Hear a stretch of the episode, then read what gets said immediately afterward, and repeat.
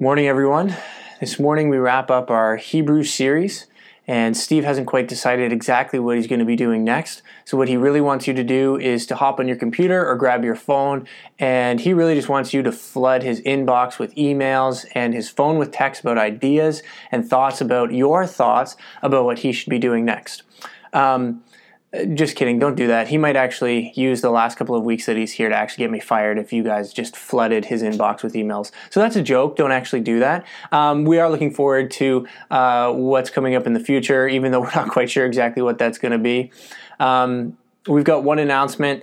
Uh, you will have noticed in your uh, inbox, in your email, that Stephanie sent out uh, a message about this idea that we've had for building some sort of community here at Crestwick, even though we can't all gather together, and it's called Chalk It Up. If you have no idea what that is or what that is supposed to mean, go check your email. And if you didn't get an email concerning it, um, just get in contact with Stephanie and she can send you the form. There is a deadline in terms of signing up for this activity thing that we've got planned, and I believe that is for tonight. Um, so please uh, sign up as quick as you can. And uh, we look forward to seeing uh, the kind of response that we get um, and how encouraging it can be for all of us to, to do something together, even though we're not all together at the same time. So, this morning, as we study and sing and pray again, uh, it is our prayer as uh, pastoral staff and as church leadership that you are encouraged and uplifted uh, because of who Jesus is and what he's done for us on the cross.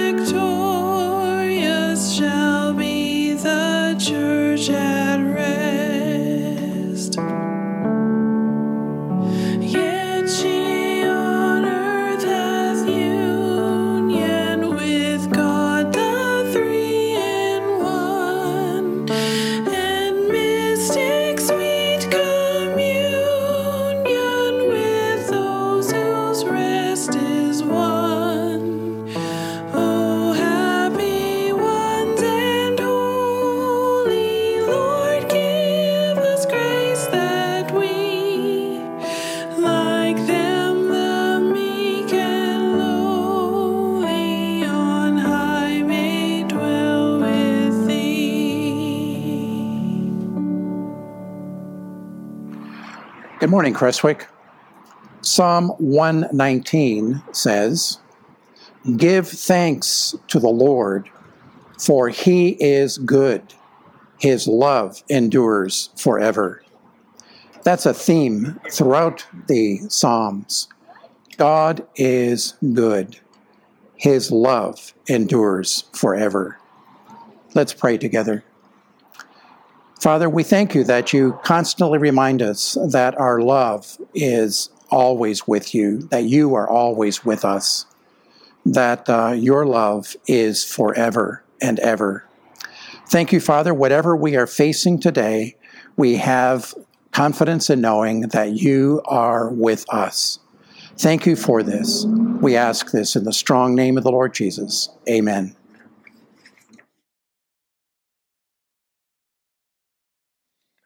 Well, good morning and welcome.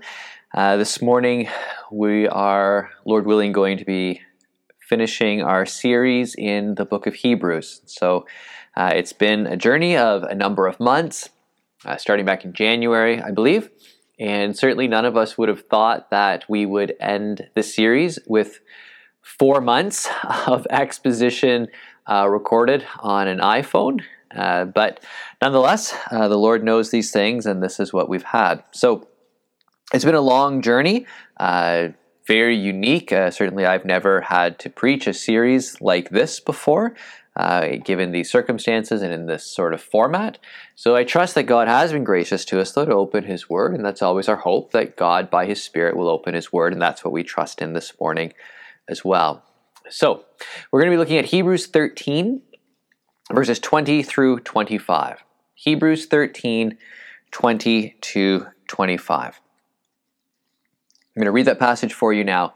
Uh, this is the Word of God.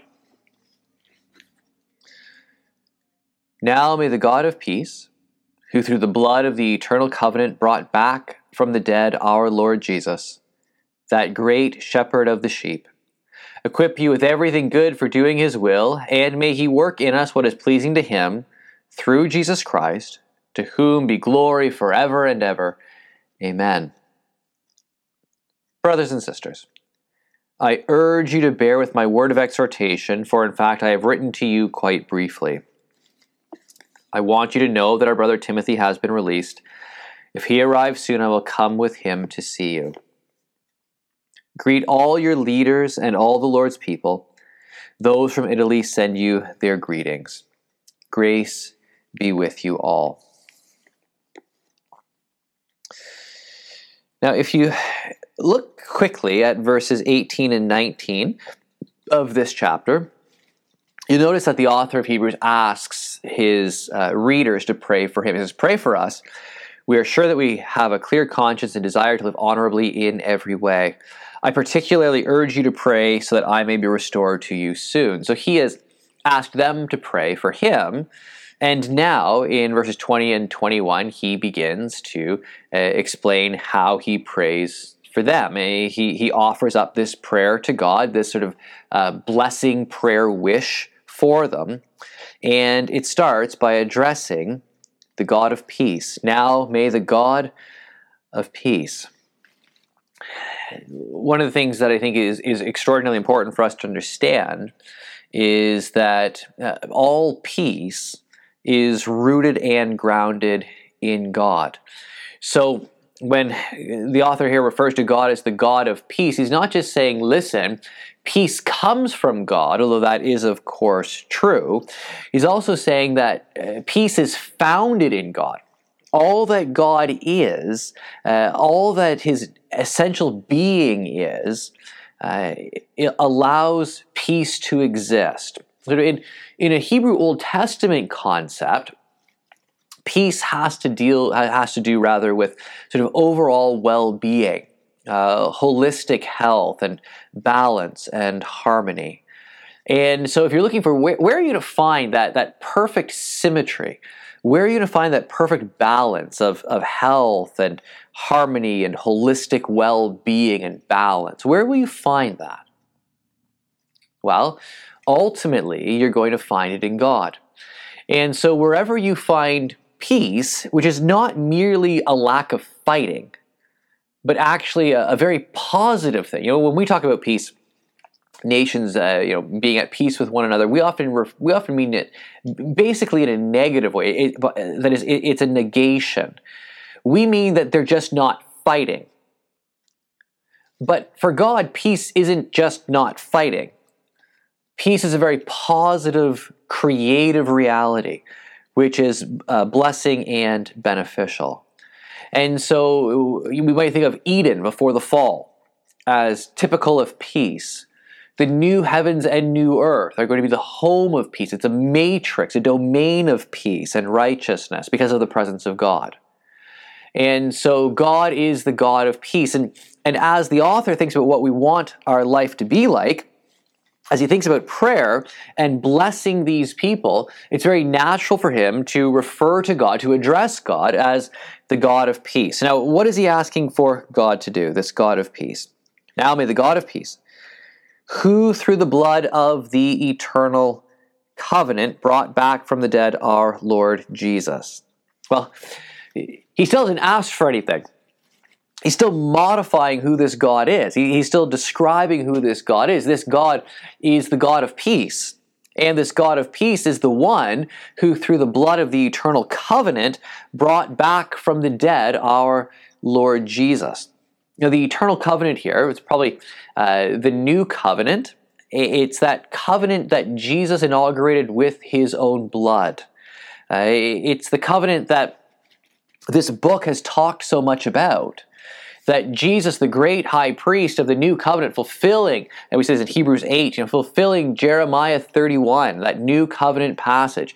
Jesus Christ is the great high priest. He's the great king. He's the great sacrifice. He's greater than the temple, greater than the tabernacle, greater than that, than that entire order, greater than Moses, greater than the angels.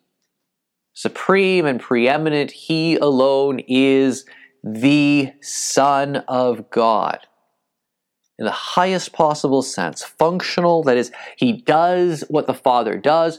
Ontological, that is, he is the, he is the same shared nature. He is the Son.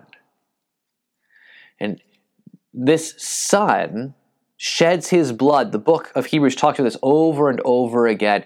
He has shed his blood to bring about the reality of the new covenant, where all of the covenant community has forgiveness of sins, and everyone knows God from the least to the greatest.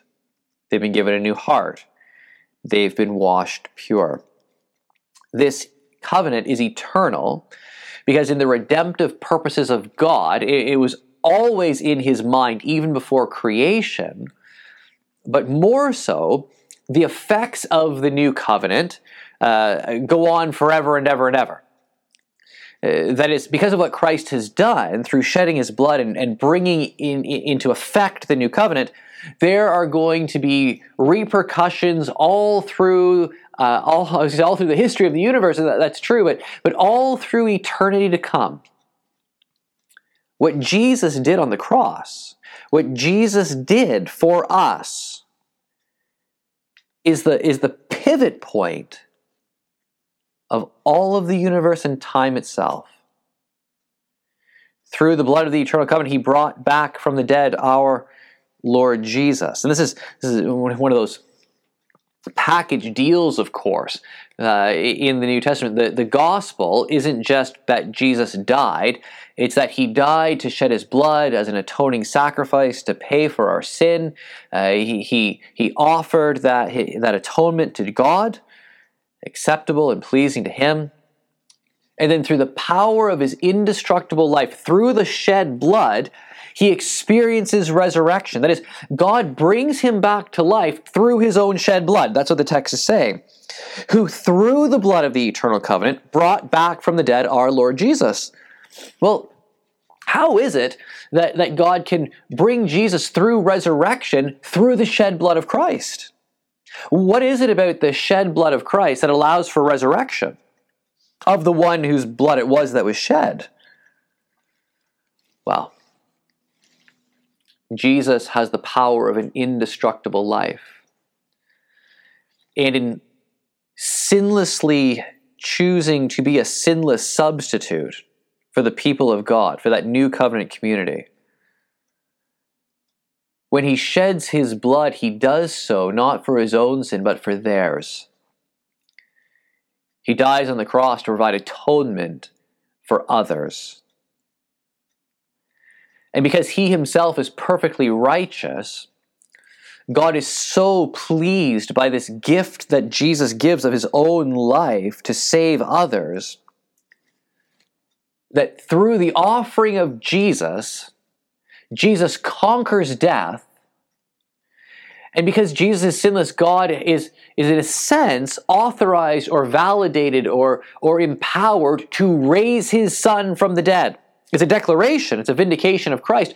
It's a declaration that his death was substitutionary, his death was for other people, not for himself. He didn't die for his own sins.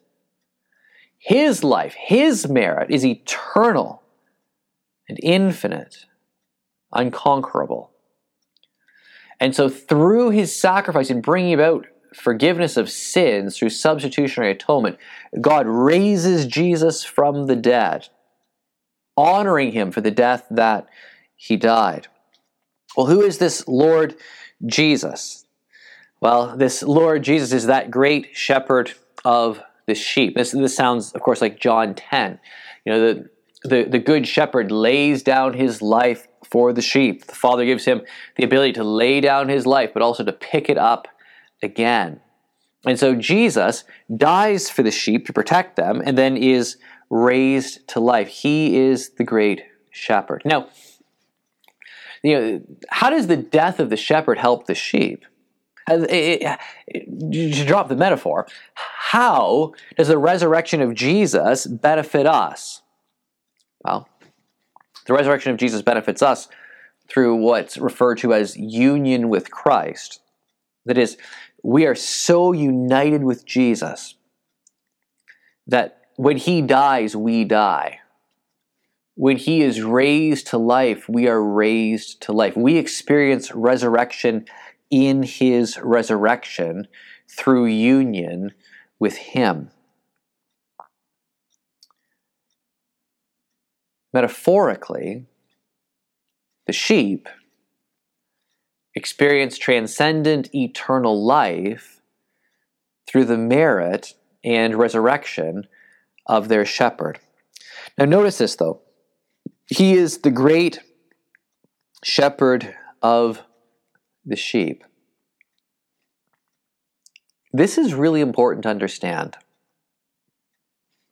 I think there needs to be um, a significant correction in a lot of our Western churches with how we view the role of a pastor in the church, not least because of confusion that, in my judgment, exists through a misunderstanding of the shepherding metaphor. But here, that, that's a discussion for another day. But here, here's what you need to know. Ultimately, there is only one pastor of the church. Ultimately, there is only one king of the church. There is only one head of the body. There is only one great shepherd of all of his sheep. There is only one person who has a church, and that's Jesus the one who brought about the eternal covenant through his blood, and through his blood was raised from the dead. And so I say this as we finish our series in the book of Hebrews, and as shockingly, time just continues to go on so quickly, even in the midst of this pandemic. Now, when we stop and think, uh, you know, I, I believe actually that you know today uh, marks four full months of Sundays where we haven't been able to gather.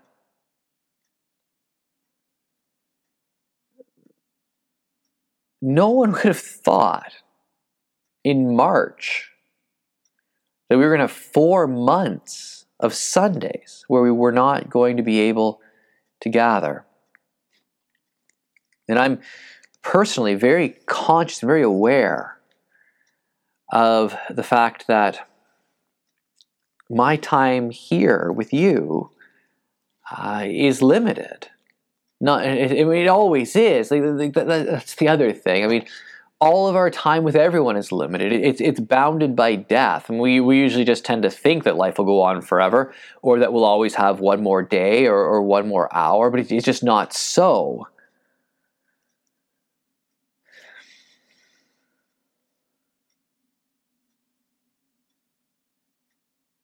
But you know, and I know that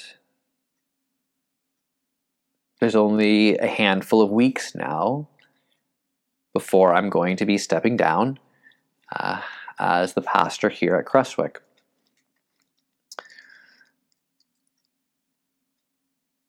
And I can leave, and you can certainly bear for me to go. Because, in a very, very real sense, I'm not your shepherd. I'm, I'm not your pastor. Now, in another sense, of course, I have served in that role. But any human pastor in a church is always a pastor, small p. They are always a shepherd, small s.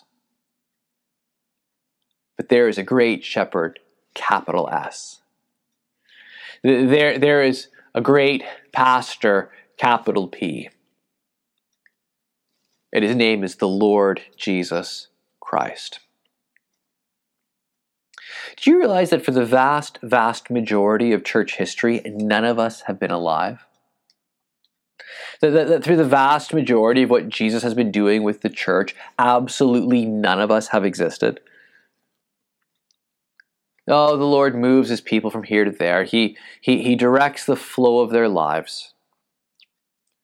But but for 2,000 years of church history, there has been one great shepherd over his sheep, bringing them together, caring for them, watching over them, because he laid down his life for his sheep, and he is gathering them together into one fold, one shepherd, one flock. And all of these local churches are manifestations of that flock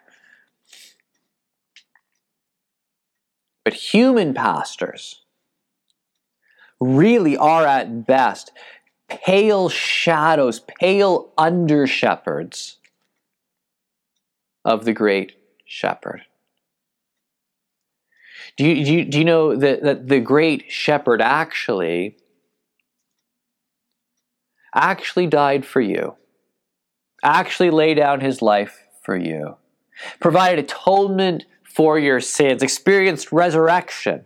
I mean, you put, put that on a pastoral resume. It's absolutely incredible. Your shepherd died for you. Your shepherd brought about through his shed blood this eternal covenant. Your shepherd is provided for the forgiveness of your sins. Your shepherd conquered death. And in union with him, you can conquer death too because he conquers it on your behalf.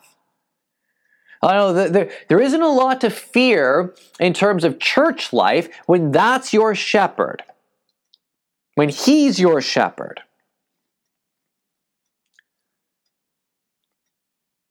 Pastors in this life, human under shepherds come and go.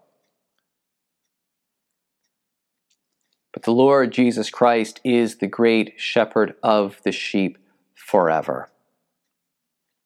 So trust in Him, and He will take care of you. In verse 21, you finally, after all these modifiers, get to the request. Now may the God of peace, who through the blood of the eternal covenant brought back from the dead our Lord Jesus, that great shepherd of the sheep. Well, now what are we asking this God to do? We are asking him to equip you with everything good for doing his will. We ask him to equip us with everything good for doing His will. God can work in you to cause you to do what's good, to cause you to do his holy will. You can lean on him. He can equip you. He can make you strong. He can equip you with everything good so that you're not lacking anything. You get that great blessing. Uh, the incredible uh, proclamation of Paul in Ephesians 1 3 through 14, that, that massive 202 word sentence in the original Greek.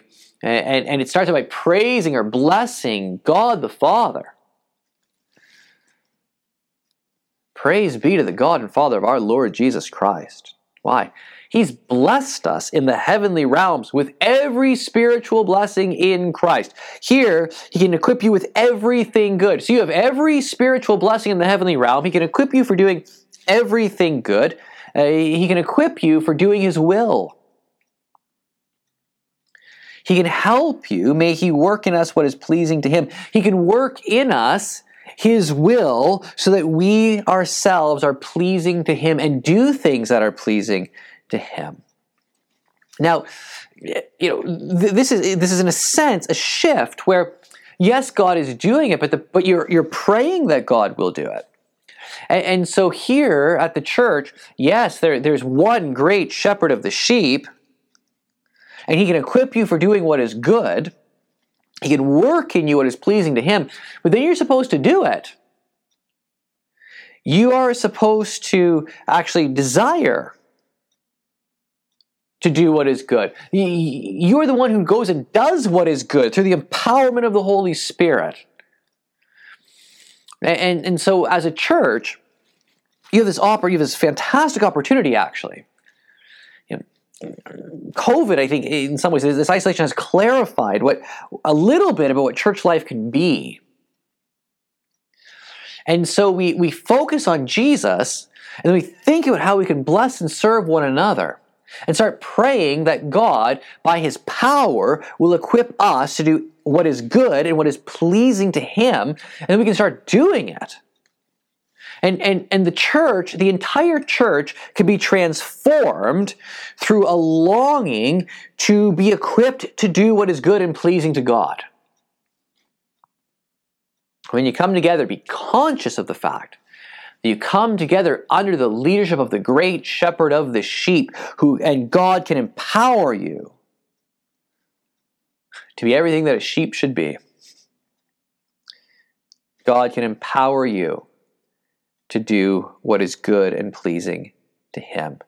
This is through Jesus Christ. That is, every blessing we have comes to us through the work of Jesus.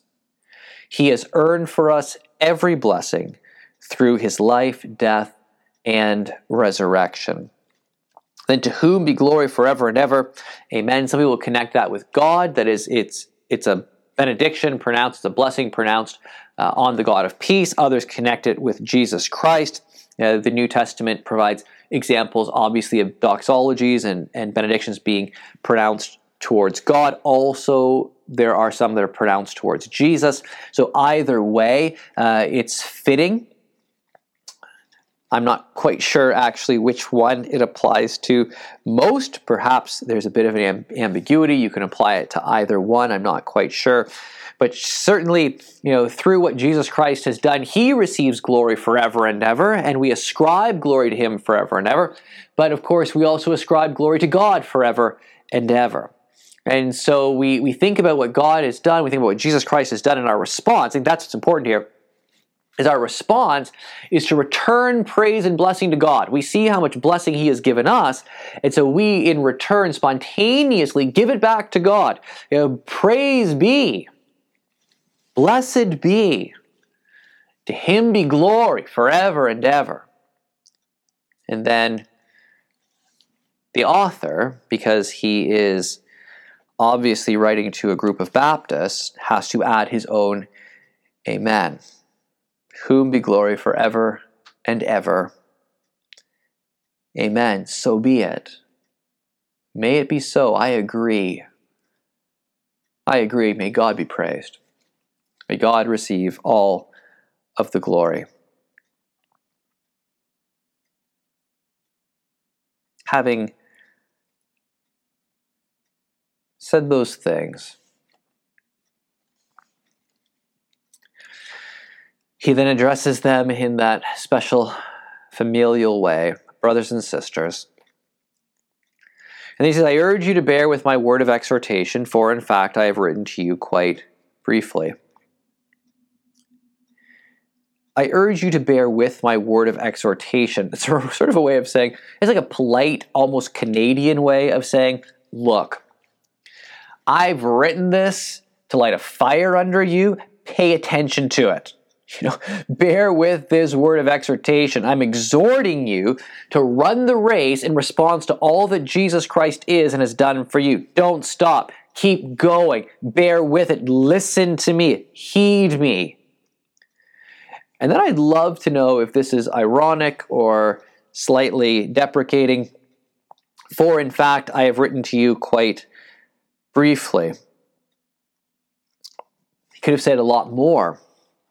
Just, just very recently, um, uh, some some have commented to me that uh, I I write long emails. Well, I'm I'm not quite sure if that's true. Actually, when you when you look at how long the book of Hebrews is uh, in comparison, uh, I feel that mine are actually really, really quite brief uh, in comparison to this book. Maybe it is that that every long-winded author or or speaker feels that they could always say more about a topic that they'd like to have written more. It says, listen, this whole letter, this whole letter, I've only written to you briefly, but pay attention to it. Take it to heart. It's a word to inspire you and, and to push you to pursue excellence in Jesus. I want you to know that our brother Timothy has been released. If he arrives soon, I will come with him to see you.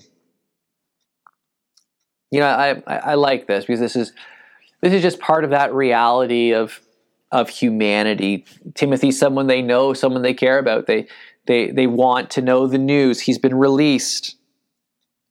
He, he may be coming soon. The author of Hebrews may be coming with him.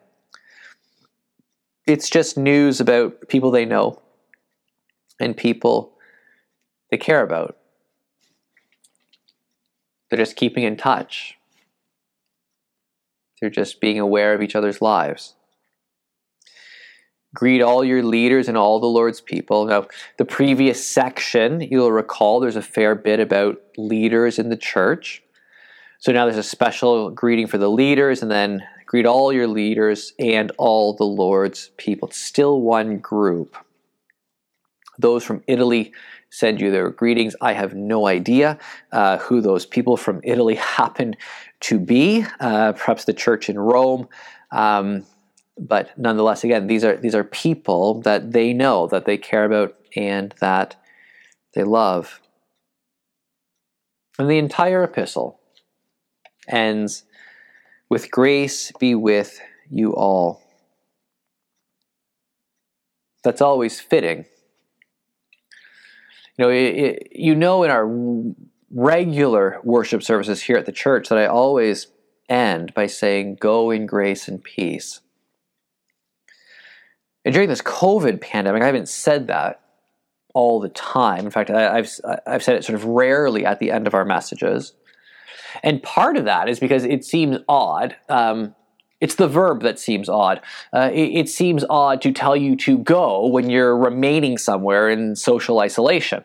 So to say go in grace and peace, I always feel like, well, where are you going? Uh, you know, and to say stay in grace and peace doesn't have quite the same ring to it. But here it's grace be with you all. Grace and peace are always fitting blessings. And if you look at verse 25 and verse 20, you have that sort of those things together. That is, verse 20 starts with, May the God of peace, and then verse 25 ends with grace. Peace and grace go, go together so very often. It's it's a typical sort of greeting by Paul when he addresses his churches Grace and peace to you. Well, where does peace and where does grace come from? Well, it comes from God through Jesus. And so when I say go in grace and peace, when the author says grace be with you all, the assumption is that this is our blessing wish for your life. But I don't have the power, no human mediator has the power to give you grace or peace. Only God can. Only God can create that. In fact, that wholeness, that peace flows out of the grace of God. You can have peace because of the grace of God. And so to say go in grace and peace, even the flow of that is a recognition that the grace comes before the peace, at least in a logical sense. That's logical priority. Peace flows from God's grace. Go in grace and peace. However, in keeping with how our author ends his brief word of exhortation. I'm not going to say, go in grace and peace, but I'm going to ask that the God of peace give you his grace. May the God of peace who through the blood of the eternal covenant brought back from the dead our Lord Jesus, that great shepherd of the sheep. May he equip you with every good with everything good for doing his will. May he work in you what is pleasing to him through Jesus Christ, to whom be glory forever and ever. Amen. Grace be with you all.